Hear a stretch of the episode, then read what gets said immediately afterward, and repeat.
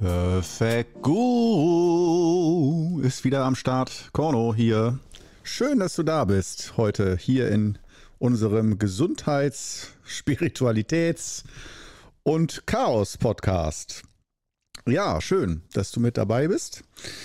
Heute machen wir richtig Chaos. Ich habe viele Themen, über die ich sprechen möchte. Mal sehen, was dabei rumkommt. Wir werden sehen. Ähm, erst einmal Angst vorm Tod. Angst vorm Tod, direkt damit anfangen. Äh, ich dachte mir, ja klar, wie kann man daraus eine spaßige Episode machen aus diesem doch eher ernsten Thema? Finde ich, ist ein guter Anfang. Ähm, das Ende ist ein guter Anfang. Ähm, erstmal, um ein bisschen locker zu werden, um ein bisschen sich wohl zu fühlen hier im Podcast. Erstmal über den Tod sprechen. So, Krankheit, Verderben und Vergänglichkeit, Verwesung, alles, was dazugehört. Das haben wir als erstes im Angebot. Ich gucke mal, ob ich drauf eingehe oder nicht. Äh, dann haben wir auf jeden Fall einfach nochmal so ein paar, äh, theoretisch, nochmal so ein paar Kleinigkeiten zu den fünf Übungen des Wudang Qigong. Mal so als Ausnahme-Podcast-Episode, so praktische Tipps und Tricks für die fünf Übungen des Wudang Qigong. Die stehen ja bei mir als Qigong Guru im Mittelpunkt. Die lehre ich und vermittle ich. Ich weiß ja nicht, weswegen du hier im Podcast gelandet bist, ob einfach nur um, ob der Thematiken im Allgemeinen oder ob du wirklich über Qigong Club 5 Übungen hier gelandet bist. Ich denke mal, es gibt beide Varianten. Und ja, äh, deswegen halte ich den Podcast ja auch so, dass ich nicht immer nur über die fünf Übungen spreche und wie toll die sind, sondern dass ich weiß, wir sind alle gemeinsam auf einem großen Weg, egal ob wir die fünf Übungen machen, Yoga oder, oder oder, oder, oder.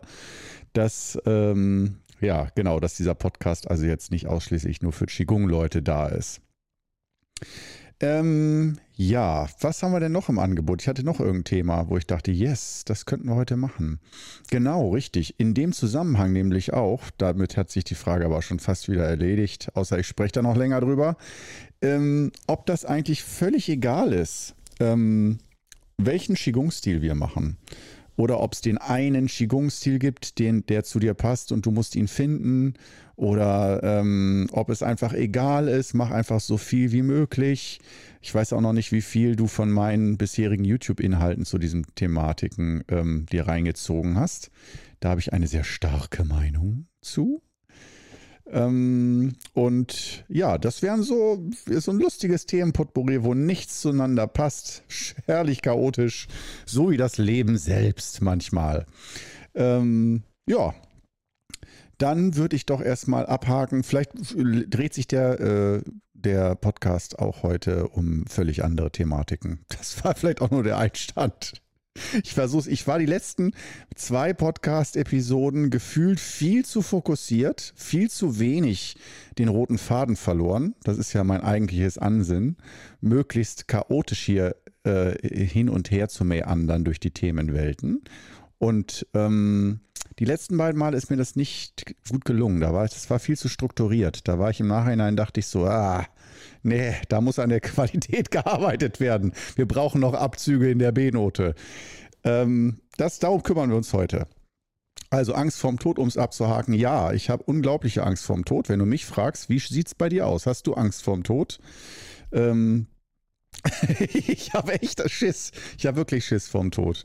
Ähm, ich ich denke mir manchmal so, äh, die Leute, ich habe mich sehr viel mit dem Tod auseinandergesetzt und die Leute, ähm, die dann immer sagen, ich habe keine Angst vorm Tod, ich habe keine Angst vorm Tod. Nein, nein, nein, das, das gehört doch zum Leben dazu. Und so, äh, wenn ich schon höre, dass das so ein Kalenderspruch ähm, Timbre in der Stimme mitschwingt, so dieses so zurechtgelegter Spruch, den man rausfeuert, so und dann am besten noch mit einer angehängten Lebensweisheit, halt Kalenderspruch. Ich habe keine Angst vorm Tod. Äh, der Tod gehört zum Leben dazu. Ähm, da denke ich mir immer so, ja, ja, äh, halte der Person mal eine Pistole an den Kopf und frag sie dann nochmal, ob sie Angst vorm Tod hat.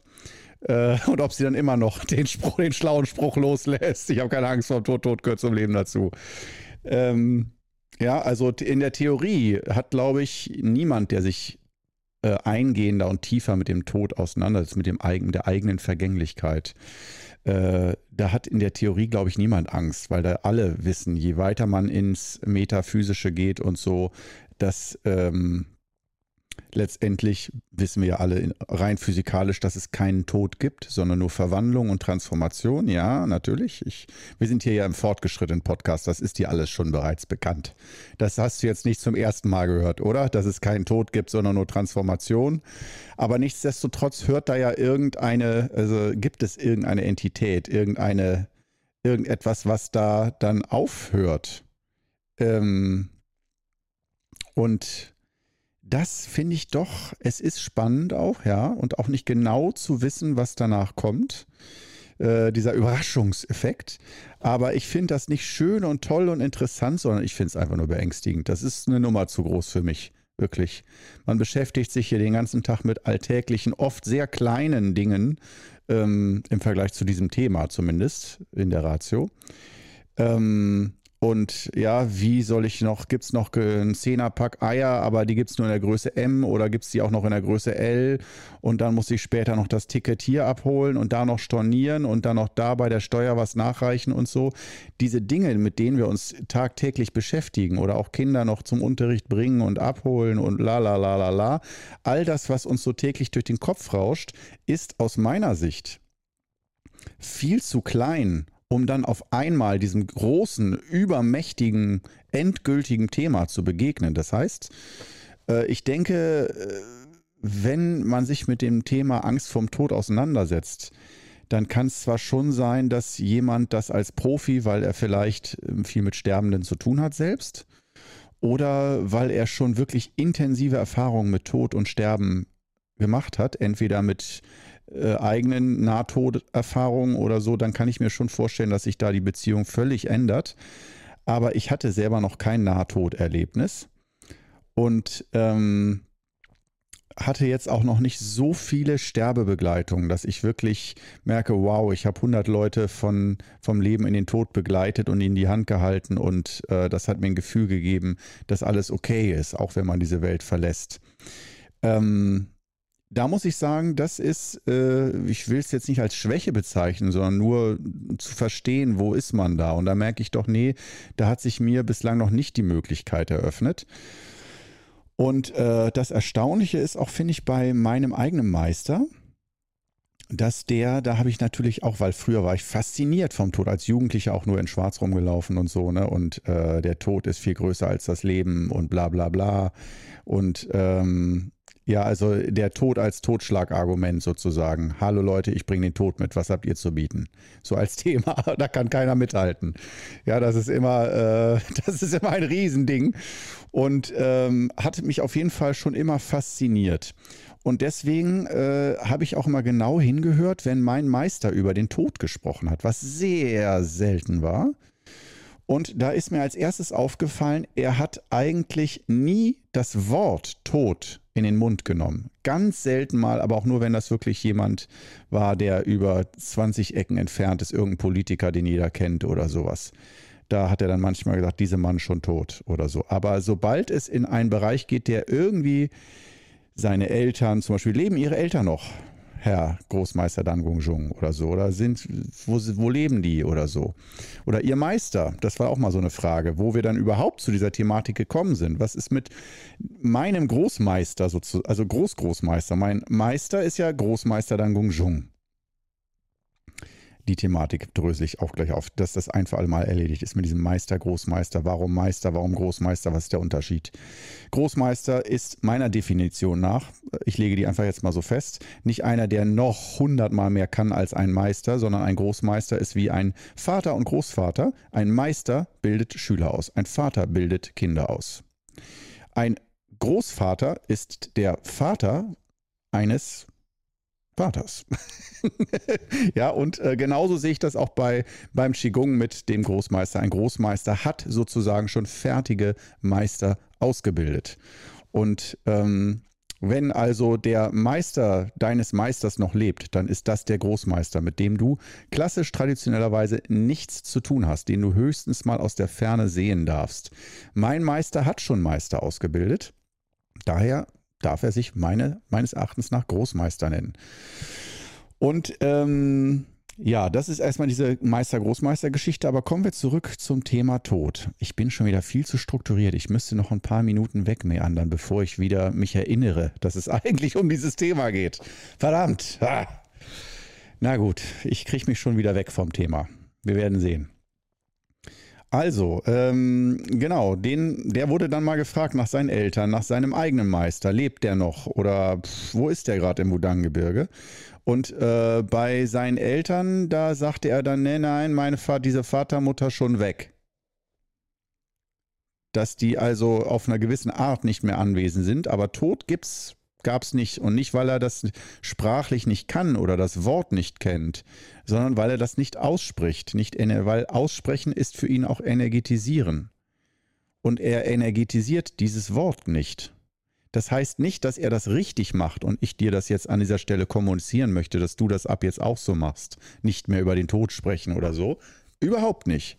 Es ist nur, denke ich, kulturhistorisch allein interessant, sodass da in der Kultur des Wudang Qigong und vielleicht ist es ja auch nur mein Meister. Ich habe jetzt ja noch nicht 20 andere Wudang Meister ähm, über den Tod reden hören, aber es scheint mir doch so zu sein, dass es nicht nur seine persönliche Meinung ist, dass er darüber nicht sprechen will oder das Wort nicht aussprechen will, sondern dass er alles, was mit Tod zu tun hat, ähm, dass er da nicht so drauf eingeht, sondern sich mehr auf das Leben fokussiert und konzentriert.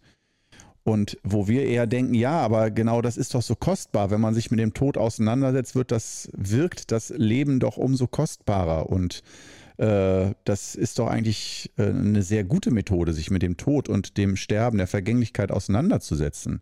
In vielen buddhistischen Schulen ist das eine intensive Praxis, dass man sich schon seit Jahrhunderten oder vielleicht Jahrtausenden sogar Bilder und Zeichnungen anschaut, ähm, wo alte, kranke und verstorbene und sterbende und tote Menschen drauf abgebildet sind oder wahrscheinlich auch in echt, dass man buddhistischer Meister mit seinen Schülern durch ein Leichenschauhaus geht, um zu zeigen, Leute, hier werden wir alle landen, nutzt jeden Augenblick. Ja, das ist nicht, das ist für euch vielleicht in naher, in, in Ferne, in unerreichbarer Ferne und unrealistisch, dass es euch selbst auch mal betrifft, aber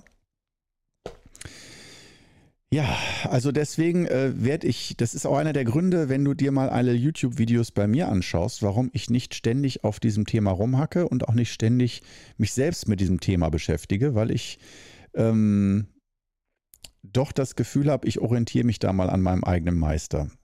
Gerade dieses Energetisieren von verschiedenen Aspekten, da würde ich dann, Vergänglichkeit ist okay, aber dieses, diese Eigenfokussierung, die Ausrichtung des Geistes auf das Leben zu richten und nicht auf den Tod, finde ich schon eine, aus meiner Sicht eine gute Sache. Aber ich kann es auch völlig verstehen, wenn jemand sagt, nee, das ist nicht sehen wollen, das ist persönliche Schwäche, dass man sich das nicht traut und man sollte sich ganz offen mit dieser Thematik auseinandersetzen und so. Ja, alles gut. Also ich kann nur auf jeden Fall sagen, ich habe jede Menge Schiss vor meiner eigenen Vergänglichkeit und auch äh, natürlich der Art. Ne? Äh, darüber kann man in diesem Podcast einmal reden, die Art zu sterben. Ich weiß nicht, ob du dir darüber auch schon mal Gedanken gemacht hast, dass man sich so fragt, am schönen Abend mit Freunden zusammen. Und wie würdest du gern am liebsten abtreten? So mit einer Zigarre im Mund, Sex beim Sex oder so, äh, kleinen Herzinfarkt oder der Klassiker natürlich äh, im Schlaf im Schlaf. Du hattest einen wunderschönen Abend, bist weit über 100 Jahre alt, hast keinerlei Schmerzen, alles ist super und fit und du denkst dir, Alter, das Leben ist so geil, legst dich ins Bett und schläfst ein. Kriegst du überhaupt nicht mit. Und denkst, nicht, kannst nicht mal mehr denken, wie geil ist das Leben gewesen, weil du ja davon ausgehst, dass du am nächsten Tag wieder aufwachst. So viele empfinden das, dieses ultra unbewusst unbelastete Vergehen als schönsten Tod. Ich würde mich da auch fast anschließen wollen. also äh, ich bin auf jeden Fall nicht einer, der sagt, komm, mit äh, Pauken und Trompeten aus dem Flugzeug abspringen, dabei eine Bombe werfen und noch Halleluja singen oder sowas. So ein Typ bin ich nicht da ich merke so mein Bedürfnis nach Adrenalin und äh, nach Schockmomenten und so ist doch, hat sich doch, äh, ich wollte gerade sagen, in den letzten Jahren sehr verringert, aber war auch noch nie so groß. Ich brauchte noch nie den Fallschirmsprung, um mich lebendig zu fühlen. Das normale Leben reicht für mich vollkommen. Und ähm, liegt mal wieder an der Hochsensibilität, denke ich, dass ich das Leben eh in, gewisserlei in gewisser Hinsicht an manchen Stellen intensiver als andere wahrnehme Und ähm, deswegen, davon muss ich mich eh schon erholen. Gut, aber nichtsdestotrotz, äh, wir gehen dieses Thema an und du siehst, die Hälfte ist schon um und ich bin noch überhaupt nicht zu Tipps und Tricks gekommen und auch nicht, ob man nur Wudang Qigong machen sollte. Wenigstens das ist mir gelungen, dass das ein bisschen Chaos hier reinbringt. Ich verspreche Themen und spre äh, spreche dann nicht drüber. Das ist auch krass. Falsche Themenversprechungen. Übel, übel, übel. Zeit für, ein paar, für einen gepflegten Shitstorm, würde ich mal sagen, oder? Ähm, ja, also das ist diese Geschichte, tot, äh, obwohl ja eigentlich auch abgehakt jetzt das Thema. Also mein Meister, der äh, geht sogar so weit, dass er bei meinem Namen Cornelius, äh, dass da die Namen immer Bedeutung haben. Im Chinesischen. Im Deutschen kann man auch sagen, ja, ähm, äh, Vera heißt die Wahrheitsliebende oder sonst irgendwas übersetzt. Also die Na es geht mehr als um Namensübersetzung, sondern dass da wirklich ein Name, der dann auch immer ausgesprochen wird, mit dem jemand angesprochen wird, dass das wirklich eine große Wirkung auf diesen Menschen hat. Und ähm, S, diese, das ist äh, dieser Laut, S, oder auch dieses Bild, ist äh, Begriff für Sterben, Vergehen, Tod, Vergänglichkeit. S. Und wenn jemand ein S am Ende hat, dann sprechen die Chinesen das normalerweise nicht Cornelius aus, sondern Cornelius. Und ähm, das sozusagen Tod am Ende meines Namens steht, als Zeichen, als Silber, als, als Laut. Ähm, da äh, habe ich nur immer gemerkt, dass mein Meister mich dann nicht mehr bei meinem Namen angesprochen hat. Ich gehe davon aus, dass es deshalb so ist, dass er mich deshalb immer junger Mann nennt und nicht bei meinem richtigen Namen. Andere Schüler nennt er bei seinem normalen Namen. Mich nicht. Früher hat mich das immer gestört. Alle hatten einen eigenen Namen, ja, nur ich war Gefangener Nummer 181 oder so. Also nicht Gefangener, aber ich war immer der junge Mann, so, also wie ohne Identität. Ja, irgendein junger, junger Mann, das ist irgendwie wie so, den kennt man nicht, das ist halt, ah, wer war das ja, dieser junge Mann halt, dieser Typ, den man nicht kennt. Ähm, und alle anderen wurden beim Namen angesprochen, ja. Und das als Schüler, wenn du nicht am Rand sitzt, sondern eigentlich mit am intensivsten mitübst, es hat mich nicht geärgert, aber doch immer wieder äh, irritiert, dass ich so dachte, kann der mich nicht einfach beim normalen Namen nennen? Was ist daran so schlimm? Bis ich irgendwann mal aus der Yang-Richtung, aus einer positiven Richtung dachte, was, wenn er, wenn ich davon ausgehe, dass er mich nicht nur demütigen will und mir was Schlechtes will und sich darüber freut, mich zu quälen, sondern wenn ich davon ausgehe, dass ganz im Innern er wirklich mir was Gutes will und wirklich ähm, ein guter Meister ist, der dafür äh, der, der ein großes Herz dafür hat, dass es seinen Schülern gut geht und dass sie gut lernen können und gesund und glücklich leben. Ähm, was könnte das für ein Grund sein, warum der mich nicht Cornelius nennt, sondern junger Mann? Und manchmal auch starker Mann. Das habe ich am meisten gehasst, weil ich dachte, starker Mann ist so wie kein IQ da, aber naja, man kann, er kann uns ein paar Schränke äh, in den fünften Stock bringen. So für mehr ist er nicht zu gebrauchen. Ja, also ich habe das mal selber starker Mann ist eigentlich, kann man auch sagen, warum kann er auch ein starker Charakter sein? Starker Mann ist doch eigentlich ein Kompliment. Aber ich habe das selbst, äh, wahrscheinlich durch eigene Vaterthematiken oder so, ähm, immer als äußerst negativ interpretiert, also als Beleidigung und Herabsetzung und Demütigung. Und junger Mann, ja, war neutral. Irgendwann habe ich es akzeptiert. Heute mit 44 ist das, geht's langsam in Richtung Kompliment. Er nennt mich immer noch junger Mann. Und naja, aus seiner Sicht werde ich immer jünger sein als er, das stimmt schon mal. Aber ähm, heute stört es mich auch echt nicht mehr. Das junger Mann, ja, ich meine, äh, ich kriege auch immer noch mal Komplimente. Ich sehe jünger aus, als ich in Wirklichkeit bin. Von daher passt schon einigermaßen. Und ähm, ja, damit also diese Thematik auch interessant. Ähm, dass also die Verantwortung bei einem Meister so weit gehen kann, dass wenn er das Gefühl hat, dass ein Name eines Schülers eine negative oder zu negative Wirkung hat, dass er einfach den Namen ändert. Das ist auch typisch so China, alte China-Kultur. Wahnsinn. Das ähm, ist für unsere Kultur auch ziemlich unvorstellbar. Ich weiß, es gibt es auch in Deutschland, dass jemand seinen Namen ändert. Ich weiß es. Aber nicht oft, nicht jeder Zweite ändert seinen Namen. Ja, also so. Jetzt haben wir das alles geregelt. In China weiß ich auch nicht, ob da jeder Zweite seinen Namen ändert. Da kommt das auf jeden Fall öfter mal vor. Zumindest in den Dunstkreisen, in denen ich mich da aufgehalten habe, da äh, wurden öfter mal Namen geändert, weil die dann, da hieß es dann, ja, die sind jetzt doch irgendwie nicht mehr gut von der Wirkung her oder so. So wie ein Namensfeng Shui dass also wenn alles eine Wirkung hat, dass das Bewusstsein da war, ein Name hat eine besonders starke Wirkung auf das Schicksal, was demjenigen dann geschieht, was das Leben für, einen, für eine Richtung nimmt, ob man das glaubt oder nicht. Da sind wir wieder, wie beim letzten Mal, dieses Thema der Verhältnismäßigkeit. Beim ganz wichtigen Thema, wo ich denke, erstmal, äh, alles hat Wirkung. Das wird dir jeder Physiker bestätigen. Auch jeder Klang, jeder, jedes Aussprechen von einem Namen, alles hat Wirkung. Das ist nicht Glaube, das ist nicht Religion äh, und auch kein Quatsch. Es hat Wirkung, wenn du einen Namen hast, der ausgesprochen wird. Und dieser Klang, der erzeugt einen Effekt. Aber die Frage für uns ist wieder, ist das signifikant? Und das ist für mich auch noch eine Frage, manchmal kann ich die klar beantworten. Bei Namen bin ich mir da noch nicht ganz so sicher, wie viel Wirkung das wirklich hat also erstmal bin ich mir sicher, es wird nicht bei jedem gleich sein, sondern unterschiedlich. Aber ähm, dass es Wirkung hat, ist für mich völlig klar, ja. Also alleine die Physik, ja, da ist Bewegung aus, aus vielen Mündern, die deinen Namen laut aussprechen oder irgendwo aufschreiben oder so. Und ähm, ja, da, mein Meister, der scheint das auf jeden Fall so schwer zu gewichten, diese Signifikanz, diese, die Wichtigkeit, dass er dann bei einem Schüler, wo er denkt, der Name ist unvorteilhaft für den, dass er dem dann einen neuen Namen gibt oder den einfach anders anspricht.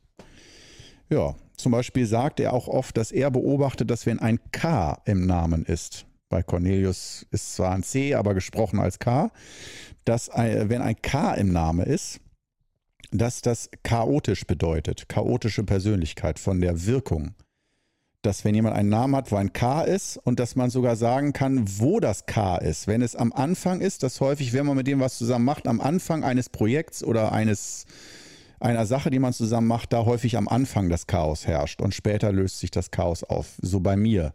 Kann ich auch ein bisschen unterschreiben. Also ich bin jetzt nicht von vornherein chaotisch, aber Startschwierigkeiten gibt es bei fast allen Unternehmungen, die ich ähm, mache. Und sei es nur, dass ich einen Bus verpasse, wenn ich zum Zug muss oder irgendwas, dass am Anfang oft irgendwie der Wurm drin ist in einer Unternehmung, Reise, sonst was.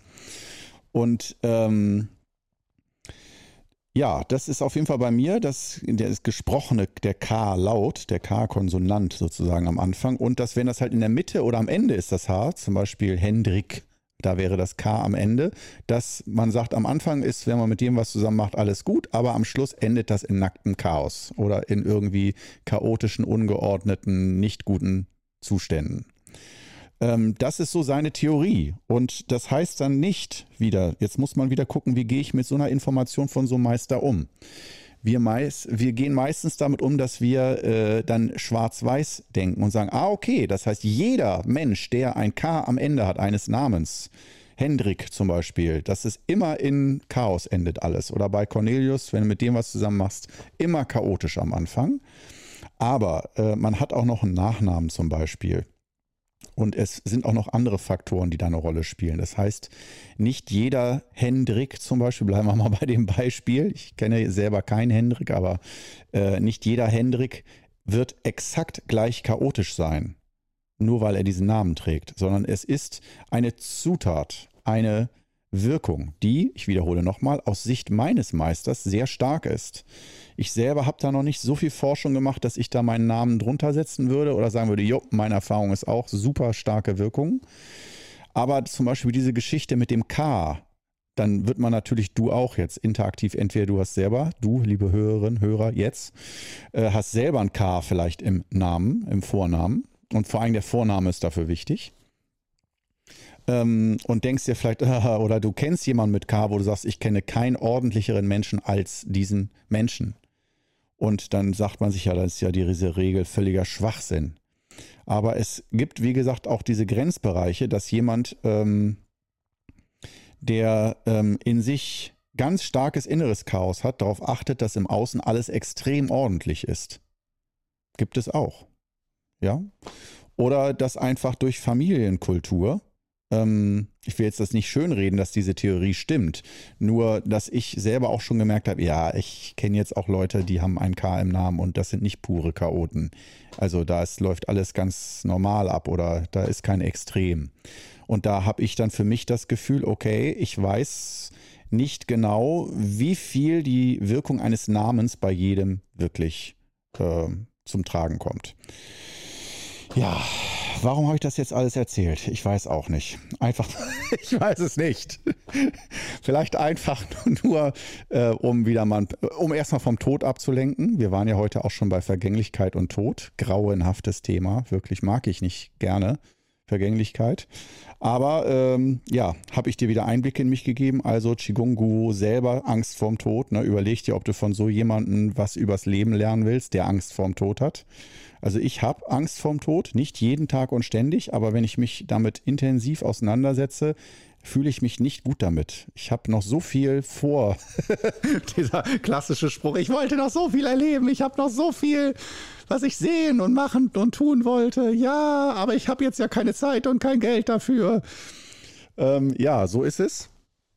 Und ähm, es geht mir genauso. Ich habe echt Lust, noch viel von der Welt zu sehen, noch viel zu erleben, viel, viele Erfahrungen zu machen. Ähm, ich habe noch einen großen Lebenshunger und dann äh, die Aussicht, dass irgendwie das Leben, das Schicksal mir sagt, nee, jetzt stopp. Oder äh, hast noch drei Wochen oder sowas.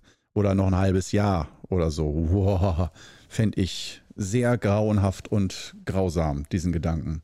Und ich finde es, also an dieser Stelle auch so gern ich jetzt auch darüber lache und so und es lustig finde, äh, darüber zu sprechen, aber andererseits gilt auch mein tiefstes Mitgefühl für die Menschen, die sowas in echt schon erleben mussten, entweder durch Angehörige oder selbst am eigenen Leib erleben mussten, so tief und nah mit dem Tod, mit dem Vergehen konfrontiert zu sein und dann auch überfordert zu sein, weil ich wiederhole, wir gewöhnt sind in unserem Alltag, dass wir uns mit kleinen Dingen auseinandersetzen und dann so uns auf einmal mit dem Allergrößten konfrontiert zu sehen, dem Vergehen, der Vergänglichkeit von uns selbst oder von nahen, geliebten Menschen.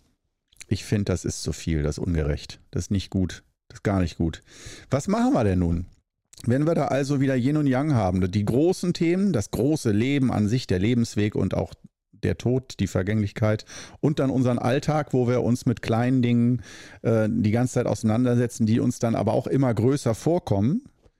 Wenn man sich die ganze Zeit mit kleinen Dingen auseinandersetzt, wird das Kleine im Innern groß dann fühlt es sich groß an. Dann ist das unser Lebensmittelpunkt, dass wir jeden Tag Bleistifte sortieren oder so. oder irgendwie äh, uns drüber streiten, ob wir ähm, Fernsehserie A oder B sehen oder sowas. Und wenn man dann sich einmal, äh, das sagen ja viele, konfrontier dich einmal am Tag mit diesem großen Thema und denk daran und mach dir bewusst, wie kostbar das Leben ist.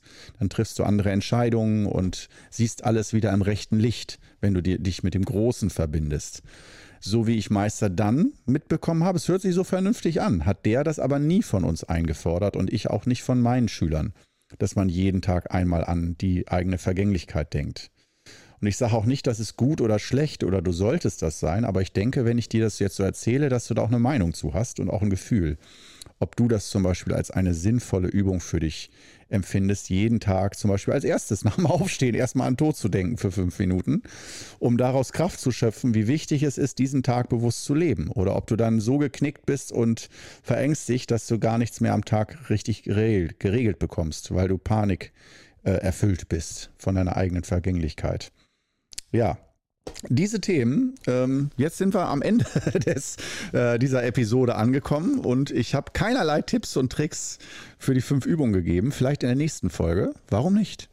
Aber wir haben auf jeden Fall über Namensbedeutungen gesprochen, auch sehr abgefahren, und über die Vergänglichkeit. Ja, so sieht es aus. Und du warst mit dabei bis jetzt, sonst würdest du meine Worte an dieser Stelle gar nicht mehr vernehmen. Ja, schön, dass du heute wieder mit dabei warst bei diesem, ich wollte jetzt sagen, grauenhaften Thema, aber ja, aus welcher Richtung man es betrachtet. Grauenhaft, wunderschön. Ich wollte gerade sagen, jetzt fehlt mir der Austausch. Jetzt hätte ich gerne deine Meinung dazu, was du davon hältst. Naja, wenn du eine ganz starke Meinung hast, schreib es mir per E-Mail, dann lese ich es. Und ansonsten würde ich mal sagen, hören wir uns nächste Woche wieder. Bis dann. Ciao.